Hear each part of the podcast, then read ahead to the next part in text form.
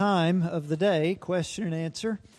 So we only got four questions, so we encourage you if you have any questions over the course of the rest of the day or tomorrow, put them in the basket in the lobby, and uh, we'll try to uh, get to those questions. And if you want to talk to these uh, brothers personally, again, after this session, they'll be up here. You can come up and ask them personally. So we'll start with Brother Lewis. Okay, my first question is um, How do you deal with an annoying person? How do you balance covering in love with blunt honesty without cold anger? So that's a pretty good. That's a good question. Boy, you threw all that in there. How do you balance covering in love with blunt honesty without cold anger? So, as far as overlooking a sin, there are plenty of plenty of sins that we can um, overlook. Most of those are going to be um, what we would call, with repetitively doing this sort of thing, what would we call sins of weakness rather than sins that we would think of as being malicious from the standpoint of, um, you know, there's a difference in being clumsy and then just flat out trying to hurt somebody. So I may have a blind spot, and you may know that about me and uh, you may have already confronted me in the past about it, and maybe you know I'm working on it, but I've um, uh, sinned a few more times. You're probably not going to keep coming up to me and beating a dead horse. So you would overlook things that you might realize these are not intentional, these are not um, things that Brother Lewis is unaware of, it's already been addressed, and so forth and so on. But whenever somebody's sin begins to affect the way that you're thinking about them and behaving toward them, that's when it's time for you to uh, do something about it. It's what we said this morning. The, the goal is to, um, uh, to make the Holy Spirit's goal our goal, and that is that the body of Christ would be unified, that we would be able to walk together in love, fulfilling all those one another's that we find in Scripture. So, if it, if it turns out that you need to address someone, then I would say, um, you know, the question is how do you do it? And balance all these things out. Uh, I would say the first place I would go is, uh, is Ephesians 4, uh, particularly on the, uh, the humility and the meekness or the gentleness and the, and the, the patience. But the, the first two are really going to going to influence your approach. You want to you want to confront somebody in a humble way. You want to confront someone in a gentle way. How you do what you do makes a lot of difference. So there's the difference in me saying, hey, I'd like to talk to you because it, you know, it really bothered me or it really offended me or it really hurt me when you did this, that, or the other. That's far different than, hey, jerk, let's talk. You know, so how you approach it is going to make a big difference. After that, uh, this is the part where we all have to, um, we all have to live in a world of a um, little bit of discomfort because after that, this is a wisdom question. Okay? And a wisdom question means there are no secret formulas. Um, how can I say this in a way that will make it easy for the person to receive? Well, that's going to depend on the person. Okay? And, and that's in my mind. How can I say it in a way that's going to make it easy for a person to receive? Now, you know, if somebody's going to be annoying, I don't know how many different ways you can say that and package that that's, you know, going to be well received on the other end. Um, but in confrontation in general, there are going to be times where you blunt honesty is what's needed. But then there's going to be times where you want to be very gentle and you might take an indirect route to what it is that you're trying to address. So that's just going to be uh, wisdom. You want to cover that in prayer. Um, I'm going to talk a little bit more about the nuts and bolts of how you would do some of this in the second question. But as far as how do you deal with this and how do you balance it, um, you try to esteem the other person better than yourself, and you try to move forward in humility and in gentleness. That's what I would say, and some of these brothers may have something else to say to add to that. Amen. No, I, no, go ahead. I thought you were really done. I would just, I would just accent the humility. Um, when I heard the word annoying, um, it's true. People can annoy us, and uh, but I think Galatians 6 even talks about restoring someone. And it says to do it in the spirit of meekness, considering thyself. Um, and so if, uh, if, if, if we think that somebody else is very annoying, um, it, it's also true that we're probably equally annoying in some other area of life. And so um, I'm fixing to hand it, hand it to Brother Andrew, but I, I remember I, I, just thought of um, Brother Andrew approaching me probably 35 years or more ago, and I still remember his spirit of meekness in which he did it. Um, and, um, and meekness and uh, not self-deprecation, but just, just humility, admitting our own, our own uh, weakness and even coming to confront somebody else um, has a way of disarming the other person. The goal is to disarm them. That you might actually reach the person and not just address the issue. Amen. Thank you, Brother Isaac. Um, I would add also the apply the golden rule um, and its close corollary, the broccoli test. Um, the golden rule says, "Do unto others as you would have them do unto you." The broccoli test says, "If I had a piece of broccoli in my teeth, are you enough of a friend to me that you would let me know?" And um, and and obviously, the reason you would let your true friend know about the broccoli is because there's something they can do about it.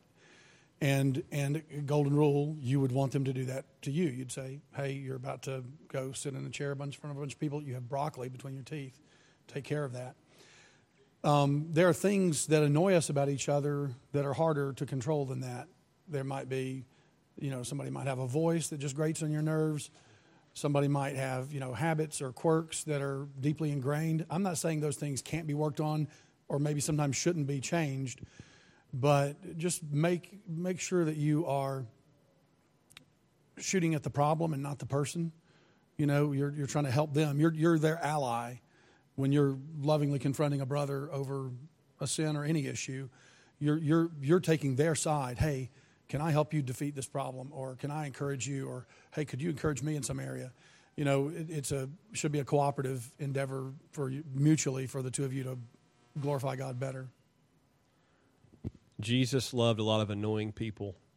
Uh, the disciples, the 12, were, they all had their annoyances, different personalities, and he, he loved some very annoying people. That should help motivate us. And honestly, it, it the word annoy kind of annoys me a little bit. um, um, because it, it, it, I'm not saying it's the wrong word, but it, it, could, it could say that I'm thinking too highly of myself. Um, let me share a story. She won't mind me sharing this, but uh, when when Rachel and I first married, um, Rachel grew up in a in a home in which her dad was, from the time that she was born, her dad was almost deaf, and then he became deaf, um, and so the conversations in their home, believe it or not, were louder than conversations in the guest home. Um, it was by necessity. And so as you do that by necessity, eventually becomes becomes habit. So when we first got married, um, we'd be having a dinner conversation maybe at somebody's house, and I thought, man, she's talking really loud. And so I would nudge her under the table or whatever. And uh, and and, and um, it, it eventually began to hurt her. She became she became like insecure when you know is he is he is he annoyed at me is he is am i am i making a fool of myself in front of people and it um, and yet it didn't stop me for in, in, initially. And what I finally realized was that I love myself so much um, that I'm willing to injure my wife because I think her voice is one is, is one level too high. That's uh, that's me being far too much in love with myself. And so humility, humility, humility. Yeah, another way to say that is you should not confront someone over something that God wouldn't confront them over. Okay, so if God wouldn't confront them, you shouldn't either. So uh, uh, initially, I was my first answer was just about sinful anger, but on the other part, you know, preferences and personalities and quirks and those kinds of things, the, what I just said would be a good rule of thumb. Uh, second question I have. All right, after discerning that my anger towards someone is righteous anger, can you walk through the best steps in conflict resolution? So you've you've uh, become angry at someone. You've decided this is a I'm angry about the right thing. Uh, it's right that this would um, uh, that this would solicit this sort of response. So now, you know, what do we do as far as conflict resolution? Um, well, Luke 17 is a good passage to go uh, for that. Uh, I would say there's a few good resources. Uh, Brother Andrew mentioned one this morning.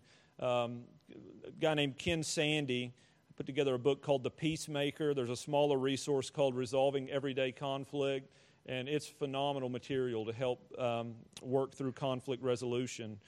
Uh, one of the things, one of the reasons why that's so important is because just like what Brother Andrew said, um, we are called to be peacemakers. That's, that's part of what it means to be a light in a dark world. That's, uh, there's not a lot of that. Um, matter of fact, there's none of that um, uh, in, a, in a dead and dying world, and that's something that you can have an influence on. The other thing that I would just say, in my observation, there aren't very many peacemakers around. Um, it, it, sometimes people get surprised that there's conflict in the church. You should not be surprised about that. Okay, the church is full of sinners. There's going to be a lot of conflict. That's normal. But what should be abnormal is that the church is full of a lot of resolved conflict. Okay, we ought to be going to one another. Uh, we ought to be confessing. We ought to be confronting. We ought to be repenting. We ought to be restoring. That should be a normal part of what Christians do. And so Luke 17 is a good passage. Um, Jesus in uh, verse 1 then said he and his disciples, It is impossible, but that offenses will come. But woe unto him through who they come. So sometimes we can be a little bit dramatic. We can become uh, drama queens and say, Why does this always happen to me? Well, it happens to everybody. It's impossible that offenses would come, okay? Offenses come to everyone in a fallen world. Uh, so Jesus says, verse 3 Take heed to yourselves. If your brother trespass against thee, rebuke him, and if he repent, forgive him. And if he trespass against thee seven times in a day, and seven times in a day turn again to thee, saying, I repent, then forgive him. And the apostles said, Lord, increase our faith. So Jesus' answer to that is if you've been sinned against and you've discerned that it was a legitimate offense, a legitimate trespass, then Take heed to yourselves and go and rebuke or confront. So I would say this if you're in a situation where you have a conflict that needs to be resolved, the first thing you ought to be doing is praying that the Lord would give you wisdom, that the Lord would give you discernment as you go. Uh, you cannot control what happens on the other end. Uh, somebody may blow up out of a legitimate offense. Somebody may blow up at your best efforts of being kind. Um, uh, in the last couple of months or so, I was trying to minister hope to somebody, and me, in an attempt to be hopeful, solicited an explosion on the other end that I just couldn't make any sense out of. So you can't control what the other person's going to do. But what you can do is pray that the Lord would give you wisdom and humility and be working on the other end. And then you gently go and confront the person with whatever the offense was. Um, and as you're going, it may be like what uh, brother isaac mentioned it may be that before you do that you, you get the log out of your own eye. So did you contribute anything to the offense? Did you solicit anything that got the offense or the, the circumstances surrounding the offense stirred up? So you're going to confess your own sin you're going to gently confront you want to have a posture of forgiveness that is you're ready to forgive if this person's broken one problem that you can see in Christianity that is a real problem is a lot of spiritual snobbery where people think people have to be completely crushed to the ground, groveling in the dirt before they're willing to grant forgiveness. That does not reflect the Spirit of Christ. Okay, so, and that doesn't reflect the teaching of Christ. So, you're going to confront if the person is convicted, if they're asking your forgiveness, you're going to grant that forgiveness, and you're going to seek to reconcile that relationship. And when you do that, it really is a redemptive act that seeks to undo some of the effects of a fallen world. You know what conflicts typically do? Destroy relationships. And when Christ gives us not just the Spirit, but the instruction to go and take a conflict and turn it into something that actually strengthens the relationship, that's a little bit of heaven on earth redemption that's going on. So it really is a beautiful thing if we're willing to, by faith, step out and try to do this. So that's what I would say.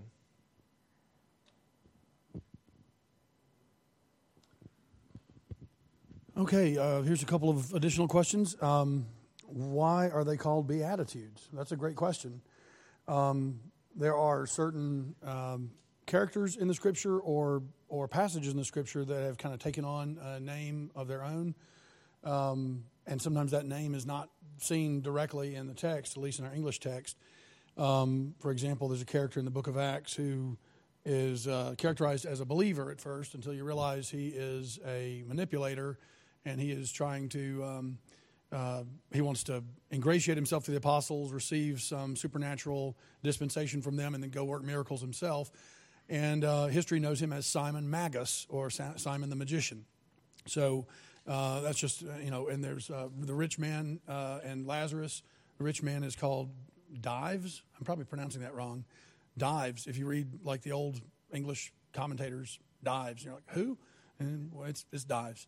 So, um, so, so this is one of those things that's just a quirk of, of history that uh, for centuries, um, of course, the you know dominant religious influence in Europe was the Roman Catholic Church, and um, and and they uh, made an attempt to preserve and disseminate the scriptures in Latin and when I say disseminate, they meant to have it in the hands of the priesthood, but not the hands of the people. That was actually something that they tried very hard to avoid.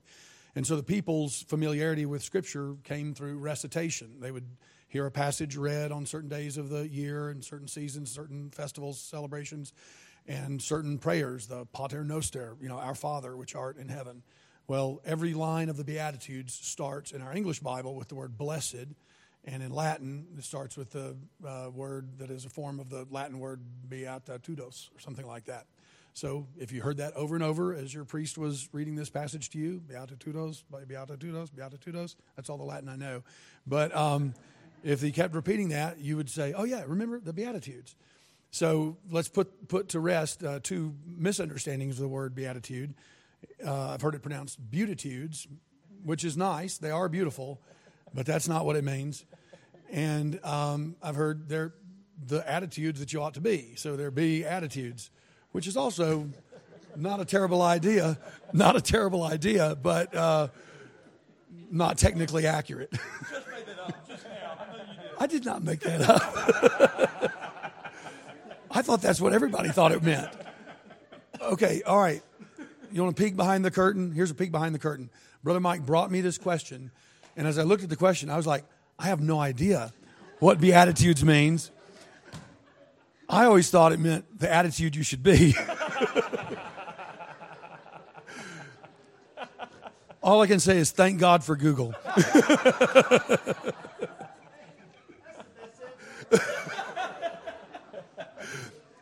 See, brother, you just got to be pure in heart. Just let it all hang out. all right. So, um, all right. Um, hungering and thirsting after righteousness. What does it mean specifically to hunger and thirst after righteousness? Righteousness is a very important term theologically in our understanding of salvation, of God's character, of our relationship with God. Um, and so I don't want to oversimplify the meaning of the word righteousness. There's a whole lot in there. Obviously, you know, Jesus Christ, the, the, the triune God, embodies righteousness, which is perfect rectitude, perfect rightness in every dimension. You know, God is not a man that he should lie. Um, you know, God is not tempted with evil, evil, neither tempteth he any man. There's, there's just nothing wrong with God, which is why we can accurately and completely, in the ultimate sense, call him righteous. But let me give a real simple definition that you can use in personal daily application, and it comes right out of the word. Righteousness means the right thing. So, a righteous person on a relative scale is someone who is doing the right thing. Someone who desires to be righteous is someone who wants to do the right thing. Someone who is hungering and thirsting after righteousness is somebody whose the aim of their life, and maybe their particular this particular endeavor, endeavor. I'm going to have a confrontation with somebody who is annoying to me, but I want to do it the right way. Lord, help me do it the right way. That's hungering for righteousness uh, Lord, I want to make sure that my the basis of this offense is actually something that I should even legitimately be concerned about and talk to them about. Um, I want to have a right understanding of your word to know if this is that sort of offense. Uh, those are all examples, very practical, tangible, small examples of hungering uh, for, after righteousness. Um, the um, the, the, the, the, the desire to be righteous, it, it, we have to, on the one hand, maintain a clear distinction between God's perfect righteousness and our always imperfect righteousness that comes out of our actions, our thoughts, and our mouths. But there is, again, I refer to David in the book of Psalms, you know, when he pleads his own righteousness before God by inspiration of the Holy Spirit. I, I see a real, again, pureness of heart in David as he's doing that. He doesn't, it doesn't read to me as pretentious. It doesn't read to me as David justifying himself and saying, I'm not the one that's causing the problem here. It's like David is being criticized by people. You know, one time he had a tremendous victory. He got back into town and he danced down the street. And Michal, his wife, looking out of the window, you know, despised him in her heart. People misjudge people sometimes. People say, You did that because you're a show off. You did that because, you know what David did? He did it because he was so happy. He was so thankful. He was so, he was praising God. And he shouldn't go apologize to anybody for that. And so, and so, you know, that was a, a righteous disposition within him. And rather than get hurt, you know, and, and, and take offense at it, you know, it's, it's, there, we, we should be wanting to do and trying to do right often enough that there are times when somebody criticizes us when we can just, you know, just let it, let it, let it roll off of us. You know, Lord, you know my heart. I'm so thankful I don't have to prove or justify myself to anybody. I care more about what my wife thinks about me than any other human being on the planet. But there are times that I have to say, Lord, I'm thankful you know my heart. And she has to do the same with me. So, you know, you just have to, um, it's, it's this yearning, this craving, this desire to be on the right page, to think the way God thinks about things, which is another definition for wisdom. So it's really saying, you know, we're hungering, thirsting after Christ's own perfections. We want to be more like Him. We want to think about things the way He thinks. We want to look at things the way He looks at them and not, you know, have our distorted perspective be the one that's governing our lives. Um, I've got one more, but I'll pass the mic around on those, that righteousness question. Or if anybody wants to offer an alternative definition of the Beatitudes.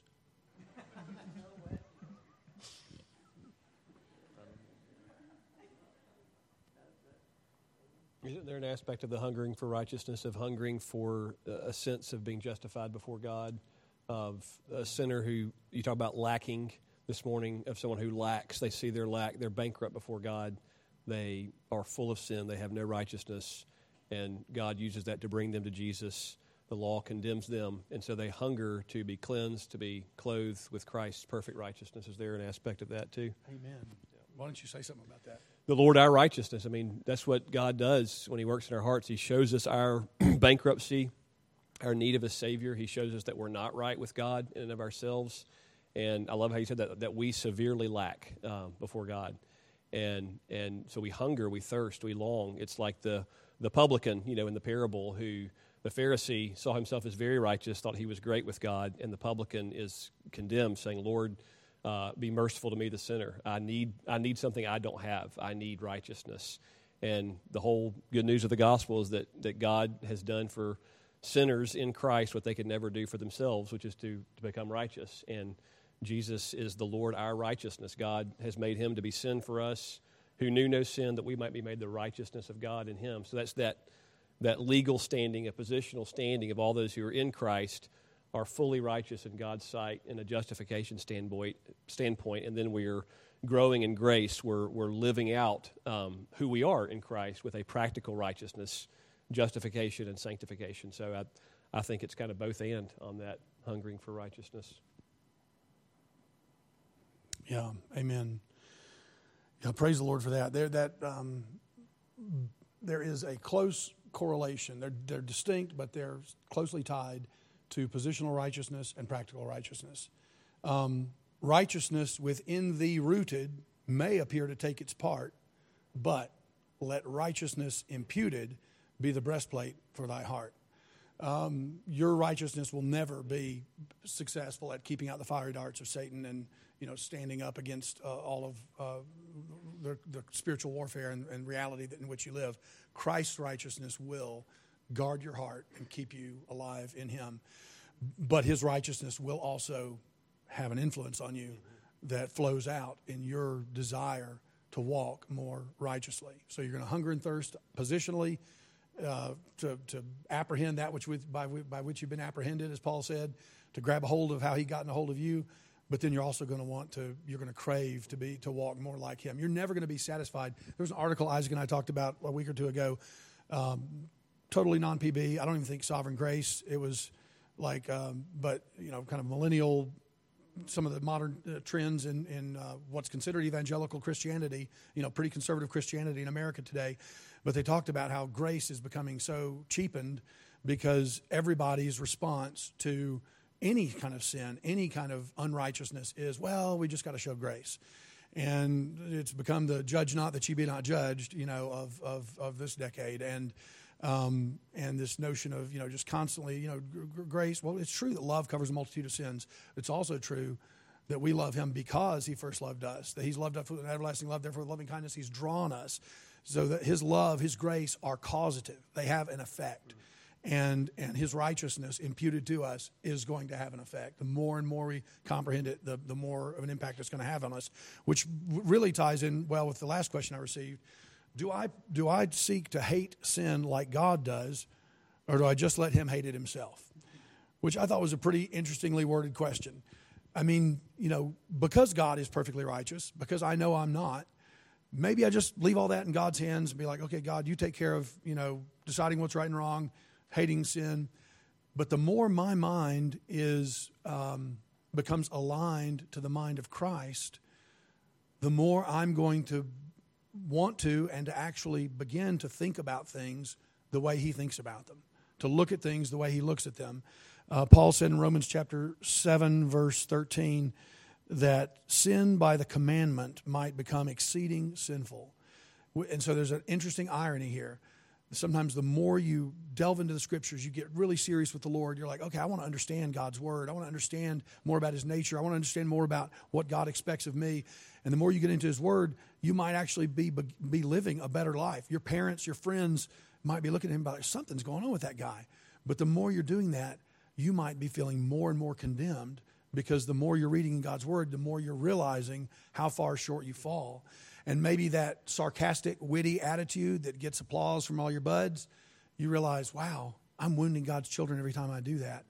And that sin becomes exceeding sinful. It becomes like, like such a, a bitter, harsh taste in your mouth, which is a good thing. It's one of those weird blessings. It's a blessing to be so disgusted with your own self that you could just say, Lord, I'm a mess. Help me, clean, cleanse me. Um, so that, that I think it is uh, a healthy thing to to hate, especially our own sins, to have a righteous indignation at sin in general and sin in the abstract and sin in the world and abortion and you know uh, evil men and seducers waxing worse and worse. It's good to be righteously outraged about those things. It's especially good to be righteously outraged about your own shortcomings so that you that helps you cultivate that spirit of humility and draw even closer to the Lord and walk more closely with Him. What would y'all like to add to that? Uh, so tonight I'm going to be speaking on uh, Matthew five later in the passage where it says uh, to uh, love your enemies. Um, so I took that question. I don't know what the intent was, was regarding my own sin, but probably it was more about the sins that you see out in the world, the the, the blasphemy against God. Um, and so I just it made me think of of um, of Psalm 139, uh, in which uh, the Lord had become very, very precious to David in that psalm. Uh, he's thinking about, Lord, you've, you've known me perfectly. You have thought of me from the very moment that I was formed in my mother's womb. Your thoughts are, are uh, uh, you're always with me. Uh, there's no place I can go that you won't be there. And um, he just, says, it's just precious to me. And so the very next thought was, but, but there are people that don't love the Lord that way. Um, there are people who speak ill of the Lord. And so he says, you know, surely, surely you will slay the wicked. Um, Depart from me, therefore, you bloody men. For they speak against thee wickedly, and thine enemies take thy name in vain. Uh, do not I hate them, O Lord, that hate thee? And am not I grieved with those that rise up against thee? I hate them with perfect hatred. I count them mine enemies. That's some pretty strong language. Um, and it, it, it, arises from the overflow of David's just uh, delight in the Lord and his, his, his wonder and awe at how precious that God's thoughts of David were. And so there is sort of that righteous anger that Brother Lewis described of, of uh, hating the idea um, that, um, that, that there are those who would, uh, that there is blasphemy out in the world. There are those who hate the name of the Lord. Now, here's why I read that from Psalm 39. The same David, this is where love your enemies comes in. The same David who wrote that and believed that is the same David who, when he had the sword in his hand and could have then silenced one of the enemies of the Lord, so when that enemy of the Lord, Saul, was under his power, David had the choice, the chance to do with Saul what he would. He would not raise his hand against Saul. He did good to Saul instead. He was, he was uh, merciful to Saul. And I think that's sort of the, the, the, the, the walk that we have to have. We, we, we do not uh, rejoice that, um, that there are enemies of God, but what we, what we do when in interpersonal relations, what we do is we hope that they will become like us and love the Lord. And so we do good to them instead of doing evil.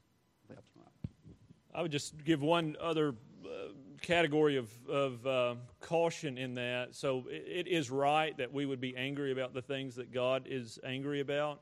It is wrong that we would get obsessed with our anger about the things that God is angry about. So there are times where we can get so zeroed in on um, something that is a legitimate um, cause for anger, and that's all we can see. That's all we think about. That's all we talk about.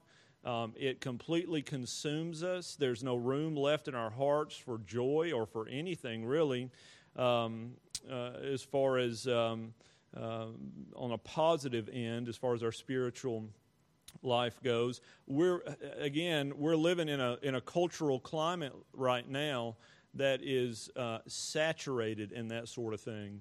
To where there are legitimate wrongs that should make you angry, but you should not eat, drink, and sleep those things.